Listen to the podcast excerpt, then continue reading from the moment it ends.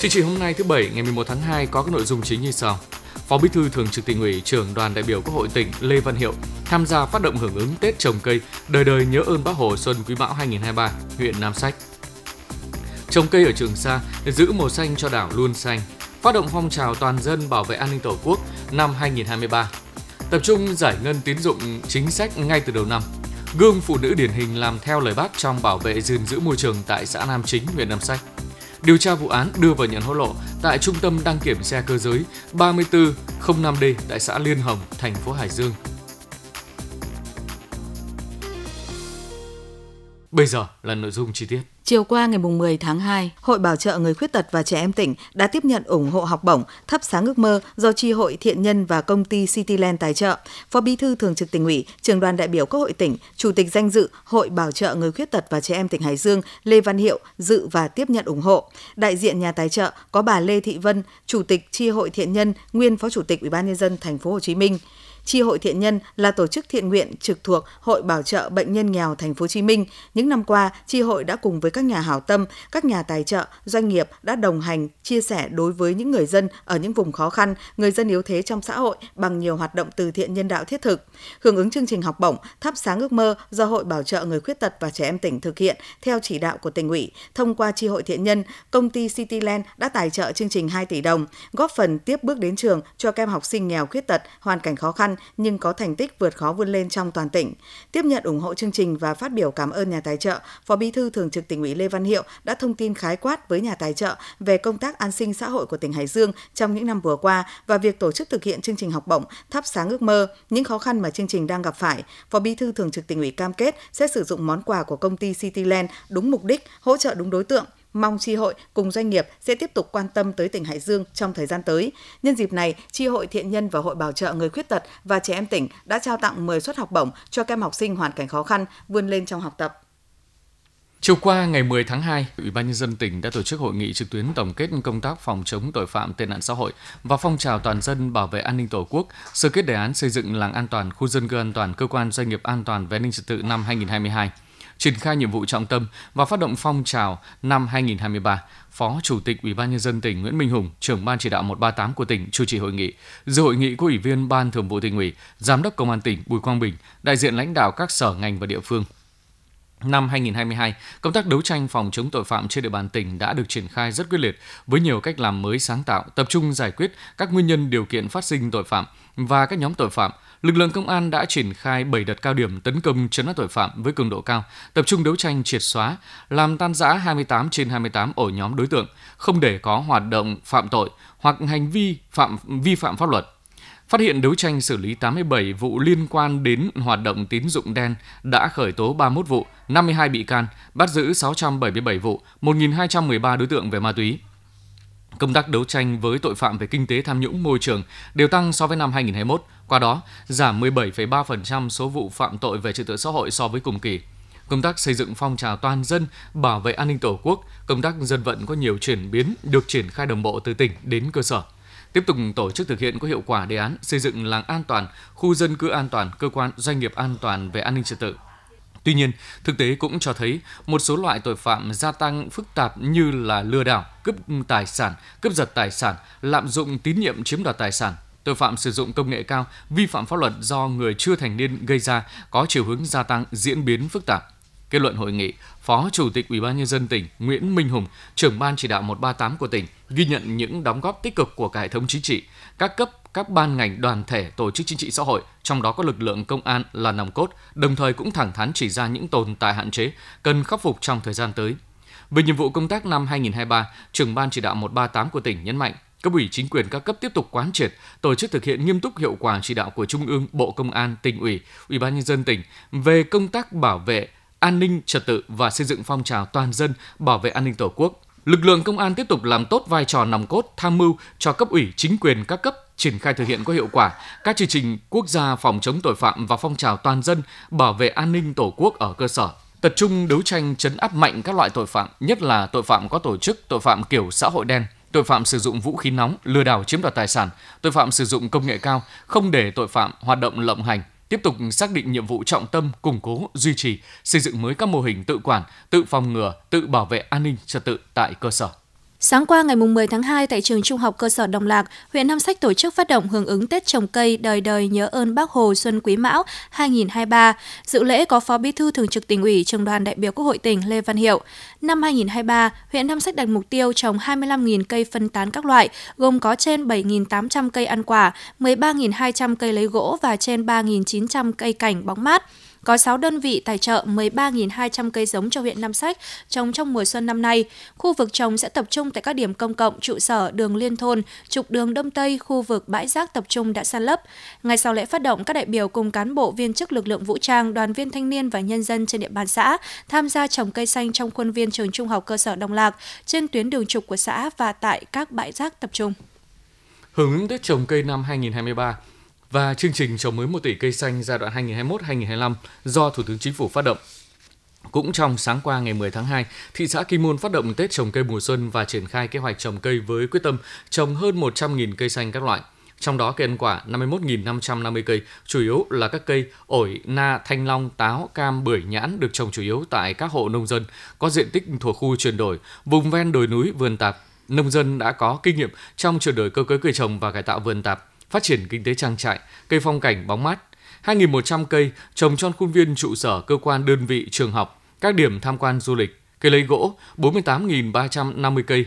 Năm 2022, toàn thị xã đã trồng được 110.000 cây các loại, đạt 104,76% kế hoạch, trong đó cây lấy gỗ là 44.300 cây, cây phong cảnh bóng mát 2.500 cây và 63.200 cây ăn quả các loại.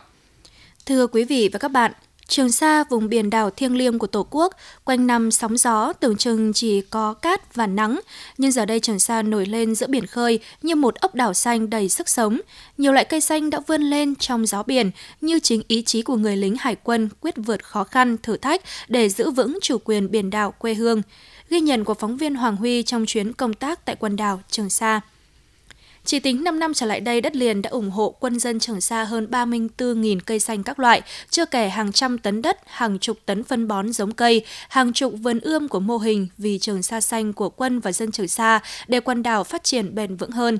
Thay vì phụ thuộc vào cây xanh nguồn gốc tự nhiên trên đảo như phong ba, mù u, bảng vuông, hiện nay các đảo đều được quy hoạch trồng mới các loại cây xanh như dừa, bến tre, bình định, phi lao, tre, keo, bạch đàn – đây là những loại cây xanh sau nhiều năm phát triển có thể khai thác để phục vụ đời sống sinh hoạt huấn luyện của quân và dân trên đảo. Trung tá Bùi Văn Ngải, đảo Trường Sa, quần đảo Trường Sa, tỉnh Khánh Hòa cho biết. Chuẩn bị cho đón à, xuân năm mới và sau khi đón xuân xong thì tổ tổ chức Tết trồng cây để thực hiện cái nội dung là phủ kín ấy, cây xanh trên đảo. Điều kiện thời tiết khí hậu trên à, đảo Trường Sa nói riêng và quần đảo Trường Sa nói chung thì cái điều kiện là rất là khắc nghiệt hai là gió muối biển nó ảnh hưởng trực tiếp đến cái, cái quá trình sinh trưởng và phát triển của cây và cũng như là cái độ mặn cũng tương đối lớn. Thế chính vì đó thì cũng ờ, đối với cán bộ chiến sĩ nhân dân trên đảo cũng đã xác định được các cái loại cây để lựa chọn để đưa ra từ đất liền đưa ra và cũng như là phát huy tại đảo để thực hiện cái nội dung này đảm bảo cho cây phát triển trồng một cây phát triển các loại cây trên đảo hiện, hiện nay rất đa dạng và phong phú và phát triển tốt nhất thì có một số loại cây ví dụ như cây bằng vuông, cây cha rồi cũng như cây phong ba bão táp đây là một số những loại cây khác đấy là những cây mà rất là dễ dễ sinh trưởng và phát triển cũng là phù hợp với điều kiện thời tiết và cũng như độ mặn chất đất đấy, cùng và điều kiện khí hậu trên à, biển đảo.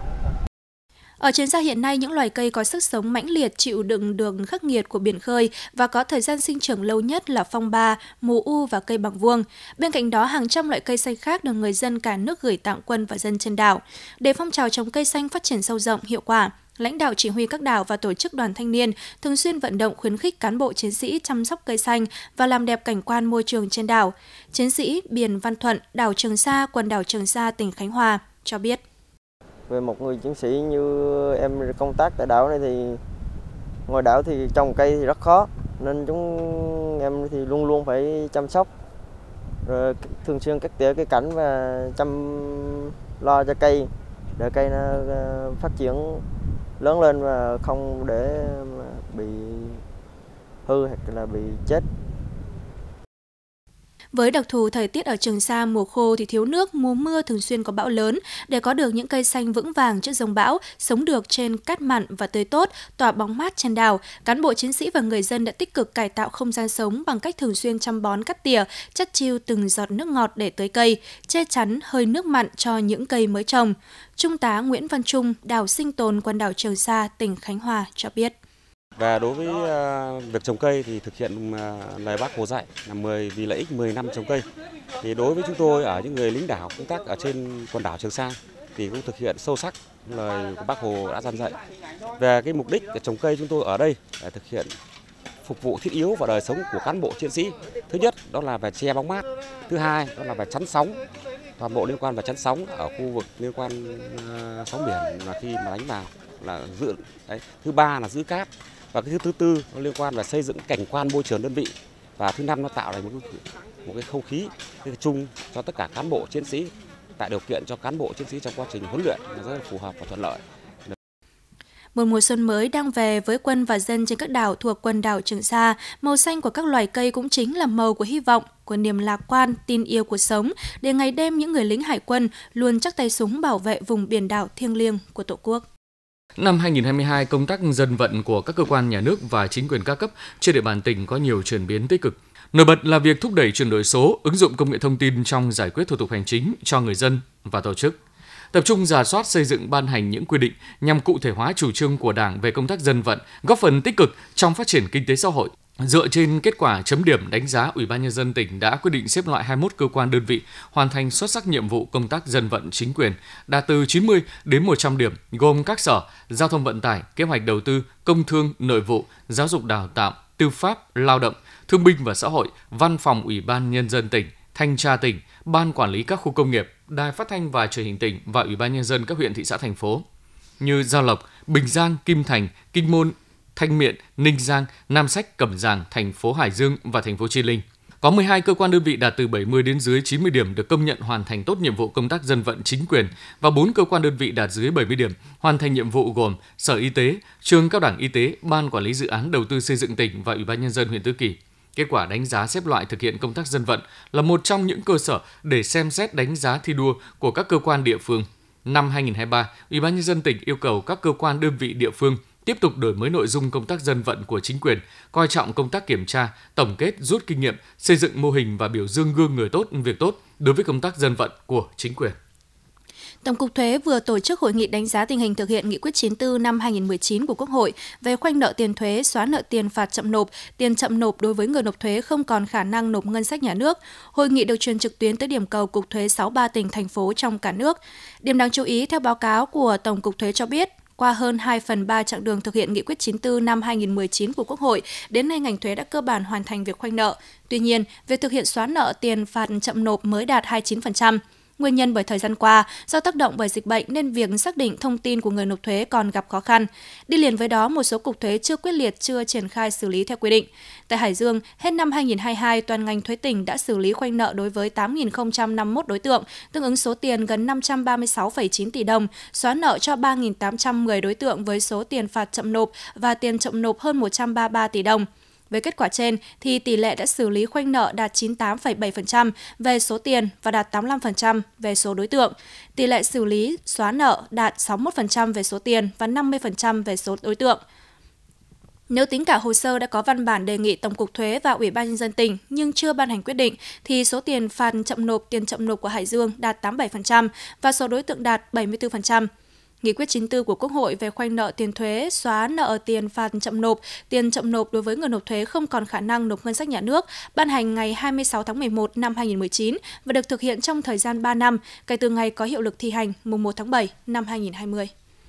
Tính từ đầu tháng 1 năm 2023 đến nay, Hội nông dân tỉnh đã giải ngân được gần 1 tỷ đồng từ Quỹ hỗ trợ nông dân trung ương và của tỉnh cho 20 hộ hội viên vay thuộc hai huyện Tứ Kỳ và Gia lập. Hiện nay, Ban điều hành nguồn quỹ hỗ trợ nông dân tỉnh và các huyện đang tiếp tục đôn đốc các hộ hết thời gian vay vốn cũng như thẩm định các hộ có nhu cầu để điều chuyển nguồn vốn hợp lý, nhanh chóng đến đúng đối tượng và sử dụng đúng mục đích, phát huy hiệu quả tốt. Được biết năm qua, từ các nguồn quỹ của Trung ương của tỉnh và huyện đã giải ngân được gần 42 tỷ đồng cho trên 1.500 hộ vay tại 75 mô hình dự án. Ngoài ra, các cấp hội nông dân trong tỉnh còn phối hợp tín chấp với Ngân hàng Nông nghiệp Phát triển Nông thôn, Ngân hàng Chính sách Xã hội cho trên 33.000 hộ viên nông dân vay vốn phát triển sản xuất kinh doanh, với tổng dư nợ đến nay là trên 2.723 tỷ đồng. Tiếp nối kết quả đạt được trong hoạt động tín dụng chính sách của năm 2022 vừa qua, ngay từ đầu năm 2023, hệ thống ngân hàng chính sách xã hội trong tỉnh đã tranh thủ mọi nguồn lực, tập trung giải ngân nguồn vốn vay ưu đãi của chính phủ từ các đối tượng trong diện thụ hưởng, đảm bảo kịp thời. Ghi nhận sau đây của phóng viên Văn Khánh. Dự báo việc triển khai tín dụng chính sách vẫn còn gặp những khó khăn, thách thức nhất định. Do vậy, ngay từ đầu năm 2023 này, Ngân hàng Chính sách Xã hội chi nhánh tỉnh đã bám sát sự chỉ đạo của Ngân hàng Chính sách Xã hội Việt Nam và các mục tiêu kế hoạch tín dụng đề ra trong năm hệ thống tiếp tục tham mưu với ban đại diện ngân hàng chính sách hai cấp tỉnh và huyện, thị xã thành phố bổ sung nguồn vốn từ ngân sách địa phương sang cho ngân hàng chính sách, đồng thời tích cực tuyên truyền vận động tổ chức cá nhân tham gia gửi tiền tiết kiệm tại điểm giao dịch xã để tạo thêm nguồn vốn giải ngân cho khách hàng trong diện thụ hưởng có nhu cầu vay. Về vấn đề này, bà Ngô Thị Bảy, thôn Phạm Xá 2, xã Tuấn Việt, huyện Kim Thành cho biết cảm thấy là gửi tiền tiết kiệm ở ngân hàng chính sách xã hội thứ nhất là rất thuận tiện đi lại. Và cái thứ hai là tôi cảm thấy là an toàn. Và tiền lãi thì cũng bằng các ngân hàng khác. Nên là tôi yên tâm vì tôi à, gửi tiền à, còn về thủ tục gửi thì rất đơn giản mà à, nhanh, tiện, gọn. Mà các nhân viên là rất nhiệt tình theo thông tin từ Ngân hàng Chính sách Xã hội chi nhánh tỉnh, hiện chính phủ vẫn chưa giao kế hoạch tăng trưởng tín dụng cho toàn hệ thống ngân hàng chính sách xã hội. Tuy nhiên, Ngân hàng Chính sách Xã hội Việt Nam đã tạm giao cho các đơn vị chi nhánh với mức tăng trưởng trong năm 2023 là 2%. Bám sát thực hiện mục tiêu này trên cơ sở danh sách hộ nghèo, cận nghèo, thoát nghèo và xác định nhu cầu vay vốn của các đối tượng chính sách xã hội khác, hệ thống ngân hàng chính sách xã hội trên địa bàn tỉnh đã phối hợp với các đơn vị nhận ủy thác lập hồ sơ giải ngân kịp thời, đảm bảo 100% đối tượng trong diện thụ hưởng có nhu cầu đủ điều kiện đều được tiếp vay vốn. Được biết, từ đầu năm đến hết ngày 6 tháng 2 năm 2023, toàn hệ thống ngân hàng chính sách xã hội trên địa bàn đã kịp thời giải ngân được 36 tỷ đồng cho hơn 1.000 khách hàng được tiếp cận nguồn vốn vay ưu đãi. Trong đó, riêng 3 chương trình hộ nghèo, hộ cận nghèo và hộ mới thoát nghèo đã giải ngân với số tiền 16 tỷ đồng, chiếm trên 50% tổng doanh số cho vay. Ông Vũ Tuấn Hùng, Phó Giám đốc Ngân hàng Chính sách Xã hội chi nhánh tỉnh Hải Dương cho biết thêm. Chúng tôi cũng sẽ tập trung à, à, tham mưu cho cấp ủy chính quyền địa phương, à, ban đại diện hội đồng quản trị à, cấp tỉnh, cấp huyện à, sẽ à, quyết liệt tập trung chỉ đạo một cái mọi mặt hoạt động của ngân hàng chính sách xã hội để trong đó phải chú trọng đến tăng trưởng kế hoạch tín dụng, tập trung huy động cái nguồn lực để cho vay, sẽ tranh thủ cái nguồn vốn của trung ương rồi tích cực cái huy động cái nguồn vốn từ thị trường và đặc biệt là vốn từ ngân sách địa phương. À, cùng với đó là chúng tôi cũng sẽ đôn đốc thu hồi cái nợ đến hạn để cho vay quay vòng đảm bảo để à, đáp ứng à, đầy đủ cái nhu cầu vốn trong năm 2023 rồi à, ứng dụng cái công nghệ thông tin vào cái hoạt động của ngân hàng chính xã hội để đảm bảo làm sao cho cái nâng cao cái hoạt động của cũng như vị thế của ngân hàng. Cùng với giải ngân kịp thời nguồn vốn tín dụng chính sách ưu đãi tới đối tượng trong diện thụ hưởng có nhu cầu, hệ thống ngân hàng chính sách xã hội trên địa bàn tỉnh chú trọng tới nâng cao chất lượng tín dụng, hoạt động điểm giao dịch xã, hoạt động ủy thác thực hiện cho vay vốn. Đi liền với đó, tăng cường hoạt động kiểm tra, giám sát và đào tạo tập huấn nghiệp vụ chuyên môn cho cán bộ giao dịch viên thuộc tổ chức hội, đoàn thể tại địa phương tham gia làm nhiệm vụ ủy thác tín dụng chính sách trên địa bàn toàn tỉnh. Lễ hội truyền thống mùa xuân Côn Sơn Kiếp Bạc năm 2023 đang diễn ra với nhiều hoạt động đặc sắc, thu hút đông đảo nhân dân và du khách thập phương. Trong đó, ngoài các nghi lễ truyền thống, các hoạt động văn nghệ thể thao, các hội thi cũng đã tạo cho du khách cảm nhận rõ không khí hội xuân tại khu di tích quốc gia đặc biệt Côn Sơn Kiếp Bạc, ghi nhận của phóng viên Đức Thiềm. Ngay từ Tết Nguyên đán Quý Mão, các ngã đường về khu di tích quốc gia đặc biệt Côn Sơn Kiếp Bạc luôn tấp nập người hành hương du xuân. Là chốn quốc tự, Côn Sơn luôn làm mê đóng lòng người với núi non trùng điệp, rừng thông bát ngát, về Côn Sơn là về với cõi thiền, với thiên nhiên thanh khiết yên bình. Mỗi địa danh, mảnh đất nơi đây đều gắn với những chiến công lịch sử, những truyền thuyết dân gian, những giá trị tôn giáo, tín ngưỡng, văn hóa lịch sử. Đặc biệt đó đã tạo nên sức cuốn hút của Côn Sơn Kiếp Bạc với du khách mỗi dịp xuân về. Bà Nguyễn Thị Bích Liên, Việt Kiều Cộng Hòa Séc và chị Hoàng Thị Thảo, thành phố Chi Linh nói về cảm nhận về Côn Sơn và lễ hội mùa xuân năm nay. Hôm nay là lần đầu tiên à, được à, đến một cái nơi rất là linh thiêng mà rất là đẹp Ờ, trong một cái khoang ờ, cảnh của đầu xuân ấy thì à, hôm nay là cảm giác là lên đây là rất là yên bình, tĩnh tâm, thư thái mà vui khi là được về đấy là dự một cái buổi lễ đầu xuân của ở bên ngũ nhạc linh từ của Côn Sơn này. Đến với uh, cửa Phật, cửa Thánh thì gia đình chúng em muốn mong muốn là bản thân và cho gia đình uh, được uh, bình an được tâm an và trí an thì à, bởi vì là à, em nghĩ rằng thì tất cả mọi việc đều xuất phát từ chữ an thì tất cả những mong cầu những sở nguyện mà mình mong muốn trong một năm tới thì cũng sẽ sớm đạt được Năm nay thời tiết đẹp, thuận lợi cho du khách chảy hội xuân Côn Sơn Kiếp Bạc. Lễ hội mùa xuân Côn Sơn Kiếp Bạc năm nay tưởng niệm 689 năm ngày viên tịch của đệ tam tổ Trúc Lâm Huyền Quang Tôn giả. Lễ dâng nước ở Hồ Côn Sơn tiếp tục được nâng cao chất lượng, mang đậm màu sắc Phật giáo. Đặc biệt trong khuôn khổ các hoạt động của lễ hội đã diễn ra tuần văn hóa du lịch, Hội Xuân Côn Sơn Kiếp Bạc. Đây là điểm mới của lễ hội năm 2023 sau thành công của tuần văn hóa du lịch mùa thu Côn Sơn Kiếp Bạc được tổ chức tại Kiếp Bạc vừa qua. Tuần văn hóa tập trung giới thiệu đến du khách các sản phẩm du lịch, sản phẩm nông sản đặc trưng của các địa phương trong tỉnh và các tỉnh bạn. Về Côn Sơn Kiếp Bạc, vào những ngày trọng hội, du khách sẽ được đắm mình vào nhiều hoạt động ý nghĩa như lễ dân hương, lễ khai hội, lễ tế trên núi Ngũ Nhạc Linh Tử, lễ đàn Mông Sơn Thí Thực, lễ dỗ Tam Tổ Trúc Lâm, các hội thi bánh trưng, bánh dày, biểu diễn nghệ thuật hát trèo, quan họ, hát văn, ca trù, viết thư pháp, liên hoan pháo đất, vật dân tộc. Cảm nhận về các hoạt động của phần hội, một số du khách cho biết. Mỗi một à, lần là dự hội thi xong thì dằm là tất cả các ban lãnh đạo rồi các nghệ nhân là đã Ờ, dâng bánh trưng bánh dày lên để kính ngài. Thế và đội nào được nhất thì sẽ lên ờ, đền Hùng. Thì bác cảm thấy những cái nơi ninh thiêng của đất nước Việt Nam này là bác cảm thấy rất là phấn khởi. Cái thi bánh dày, bánh trưng của Hải Dương năm nay là rất có ý nghĩa vì từ trước đến nay đời từ đời vua Hùng đến giờ thì Hải Dương ta đã góp phần vào cái việc mà thi bánh trưng bánh dày để nối tiếp cho các con cháu từ đời sau biết là ông cha mình đã có sản xuất ra những cái bánh trưng bánh dày để dâng lên tổ tiên. Tôi rất ờ, xúc động vì là Hải Dương vẫn giữ được cái truyền thống để hàng năm để thi để giữ gìn bản sắc dân tộc. Lễ hội truyền thống hàng năm tại khu di tích quốc gia đặc biệt Côn Sơn Kiếp Bạc là lễ hội lớn của tỉnh, thu hút đông đảo du khách thập phương tham dự. Hải Dương đang cùng các tỉnh Quảng Ninh, Bắc Giang hoàn thiện hồ sơ trình UNESCO ghi danh di sản thế giới đối với quần thể di tích và danh thắng Yên Tử, Vĩnh Nghiêm, Côn Sơn Kiếp Bạc. Lễ hội sẽ là dịp để quảng bá sâu rộng, đồng thời củng cố các giá trị của di tích Côn Sơn Kiếp Bạc.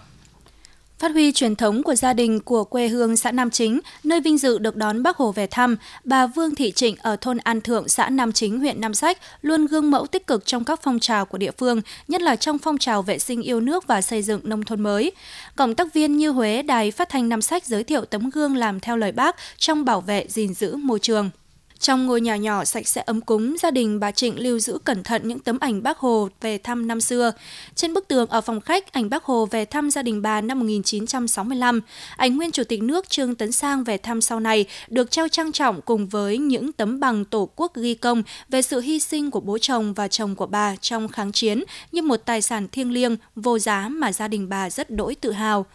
Năm nay bà Trịnh đã tròn 80 tuổi, song cứ gần đến ngày 15 tháng 2 hàng năm là bà lại bồi hồi nhớ lại những ký ức được đón Bác Hồ về thăm của 58 năm về trước, ngày 15 tháng 2 năm 1965.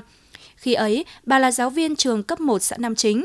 Các trường học, các đoàn thể xã đến các thôn đều tích cực chuẩn bị cho một sự kiện quan trọng đặc biệt mà không ai được biết trước. Dù không được gặp bác, nhưng qua lời kể của mẹ chồng bà, cụ Vương Thị Khe kể lại là bác đã về thăm và khen giếng nước của gia đình bà khiến bà rất xúc động tự hào. Đây được coi là mô hình tiêu biểu kiểu mẫu với giếng khơi, cung cấp nước sạch sinh hoạt và hố xí hai ngăn, có ngăn để ủ làm phân hữu cơ bón ruộng. Sau đó, mô hình vệ sinh của gia đình bà Vương Thị Trịnh được nhân rộng trong phạm vi toàn xã, toàn huyện và nhiều tỉnh thành trong cả nước niềm vinh dự tự hào được đón Bác Hồ về thăm đã theo bà bao nhiêu năm tháng cuộc đời để bà thêm quyết tâm cố gắng gương mẫu trong mọi công việc, dù trong điều kiện hoàn cảnh khó khăn. Bà động viên chồng tham gia kháng chiến chống Mỹ, ở hậu phương bà làm tròn nhiệm vụ của người con dâu, người chiến sĩ trên bục giảng mang con chữ đến cho con em quê mình. Tháng 2 năm 1969, chồng bà hy sinh, để lại giọt máu bà mang trong mình mới 2 tháng tuổi. Bà Trịnh ở vậy sinh con và nuôi con khôn lớn trưởng thành. Bà luôn làm tròn bổn phận của người con dâu trưởng trong dòng tộc, là gia đình chính sách gương mẫu tiêu biểu, là hội viên phụ nữ tích cực trong các phong trào của địa phương. Năm 2012, Chủ tịch nước Trương Tấn Sang về thăm xã Nam Chính và phát động phong trào vệ sinh yêu nước tại khu tưởng niệm Chủ tịch Hồ Chí Minh. Chủ tịch nước cùng đoàn đại biểu cũng đã đến thăm gia đình bà Vương Thị Trịnh. Mô hình vệ sinh kiểu mẫu trước đây của gia đình bà vẫn được bà giữ gìn, đã được xem như là kỷ niệm vô cùng quý báu của gia đình bà, là lịch sử của quê hương mà bà và gia đình rất tự hào. Khi xã hội ngày càng phát triển, là hội viên phụ nữ tiên phong trong thực hiện vệ sinh môi trường, gia đình bà là một trong những gia đình đầu tiên trong xã lắp đặt nước máy và vệ sinh tự hoại khép kín. Năm 2017, thôn An Thường, xã Nam Chính được huyện ủy, Ủy ban Nhân dân huyện Nam Sách chọn làm điểm để nhân rộng mô hình phân loại rác thải tại nguồn. Hộ gia đình bà Trịnh là gia đình tiêu biểu phân loại rác thải sinh hoạt giữa chất hữu cơ và chất vô cơ, chất hữu cơ tái chế, tái sử dụng và không thể tái chế, tái sử dụng được thực hiện triệt đề. Ngoài việc sử dụng hai thùng nhựa, thùng xanh và thùng đỏ để phân loại rác thải, hộ gia đình bà Trịnh còn đào hố xử lý rác hữu cơ tại vườn để làm phân bón cho cây trồng. Đến nay, thực hiện nghị quyết số 13 của Ban Thường vụ huyện ủy Nam Sách về phân loại thu gom và xử lý chất thải rắn sinh hoạt trên địa bàn huyện, hộ gia đình bà Vương Thị Trịnh tiếp tục phát huy truyền thống trước đó và gương mẫu thực hiện tốt với 3 thùng phân loại và một hố ủ rác hữu cơ tại vườn. Mô hình phân loại rác thải của hộ gia đình bà Trịnh đã được chính quyền địa phương ghi nhận là mô hình kiểu mẫu tiêu biểu. Nhiều hội đoàn thể trong xã, các hội gia đình hội viên trong thôn đã đến học hỏi kinh nghiệm – cùng với việc đảm bảo giữ gìn vệ sinh môi trường, tham gia hiến đất làm đường giao thông, xây dựng nông thôn mới, xây dựng giữ gìn nền nếp gia đình, bà Vương Thị Trịnh còn tích cực tuyên truyền hướng dẫn cho các hội viên khác và nhân dân trong thôn xây dựng các mô hình vệ sinh, góp phần tích cực vào phong trào vệ sinh yêu nước tại địa phương với những việc làm thiết thực trong công tác giữ gìn vệ sinh môi trường. Năm 2022 vừa qua, bà Vương Thị Trịnh được Hội Liên hiệp Phụ nữ tỉnh khen tặng. Ngày 9 tháng 2 vừa qua, Sở Y tế ban hành công văn yêu cầu các đơn vị trực thuộc trong ngành tăng cường phòng chống ngộ độc do sử dụng thực phẩm có chứa ma túy. Tri cục An toàn vệ sinh thực phẩm tuyên truyền về sự nguy hiểm sử dụng thực phẩm có chứa tiền chất ma túy, ma túy để cảnh báo cho người dân. Khuyến cáo người dân tuyệt đối không sử dụng các loại thực phẩm đồ uống không có nhãn mác, thực phẩm nhập khẩu không có nhãn phụ bằng tiếng Việt vì có tỉnh thành phố đã ghi nhận ngộ độc ma túy trong bánh ngọt, bánh quy, kẹo, bỏng ngô phối hợp với các cơ quan đơn vị chức năng của ngành công thương, công an tăng cường công tác kiểm tra giám sát nhằm phát hiện, ngăn chặn kịp thời việc sử dụng các chất ma túy và tiền chất trong hoạt động sản xuất kinh doanh thực phẩm, xử lý nghiêm các tổ chức cá nhân vi phạm theo quy định của pháp luật và công khai đơn vị sản phẩm vi phạm trên phương tiện thông tin đại chúng công khai các hành vi vi phạm, kết quả xử lý vi phạm của tổ chức cá nhân sản xuất kinh doanh thực phẩm trên các phương tiện thông tin đại chúng để cảnh báo kịp thời cho người sản xuất kinh doanh và cho cộng đồng thực hiện điều tra, phối hợp điều tra nếu có ngộ độc thực phẩm hoặc sự cố về an toàn thực phẩm xảy ra. Phòng Y tế các địa phương trong tỉnh chủ động tham mưu thành lập đoàn kiểm tra liên ngành thực hiện kiểm tra, giám sát an toàn thực phẩm, trong đó tập trung kiểm tra giám sát nhằm ngăn chặn kịp thời việc sử dụng các chất ma túy và tiền chất trong hoạt động sản xuất kinh doanh thực phẩm, xử lý nghiêm các tổ chức cá nhân vi phạm. Trung tâm Y tế các địa phương đẩy mạnh công tác tuyên truyền giáo dục kiến thức an toàn thực phẩm và phòng chống ngộ độc thực phẩm có chứa tiền chất ma túy, ma túy khuyến cáo người dân nếu sau khi sử dụng thực phẩm có các biểu hiện như hoa mắt, chóng mặt, nôn ra thức ăn, ý thức lơ mơ, cần đến ngay cơ sở y tế gần nhất để cấp cứu kịp thời. Chuẩn bị sẵn sàng các kế hoạch, phương án, lực lượng thường trực, phương tiện và từ hóa chất để xử lý, khắc phục hậu quả khi xảy ra sự cố về an toàn thực phẩm, ngộ độc thực phẩm, bệnh truyền qua thực phẩm trên địa bàn.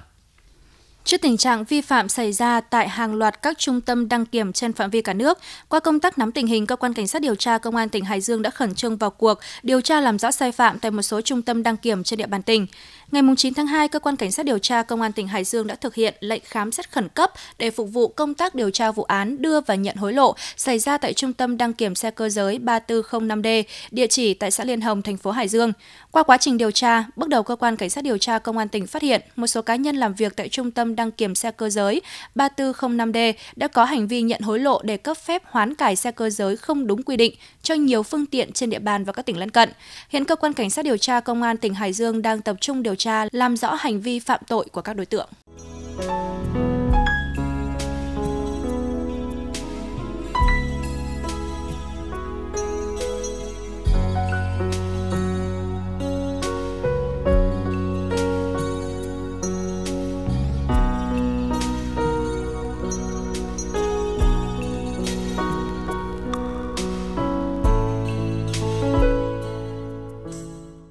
Quý vị và các bạn vừa nghe chương trình thời sự 6 giờ 30 phút của Đài Phát thanh Truyền Hải Dương. Những người thực hiện chương trình Lưu Hưng, Trà Giang, Minh Phú, Thu Huyền chịu trách nội dung Phó Giám đốc Đặng Đình Long. Cảm ơn quý vị và các bạn đã quan tâm theo dõi.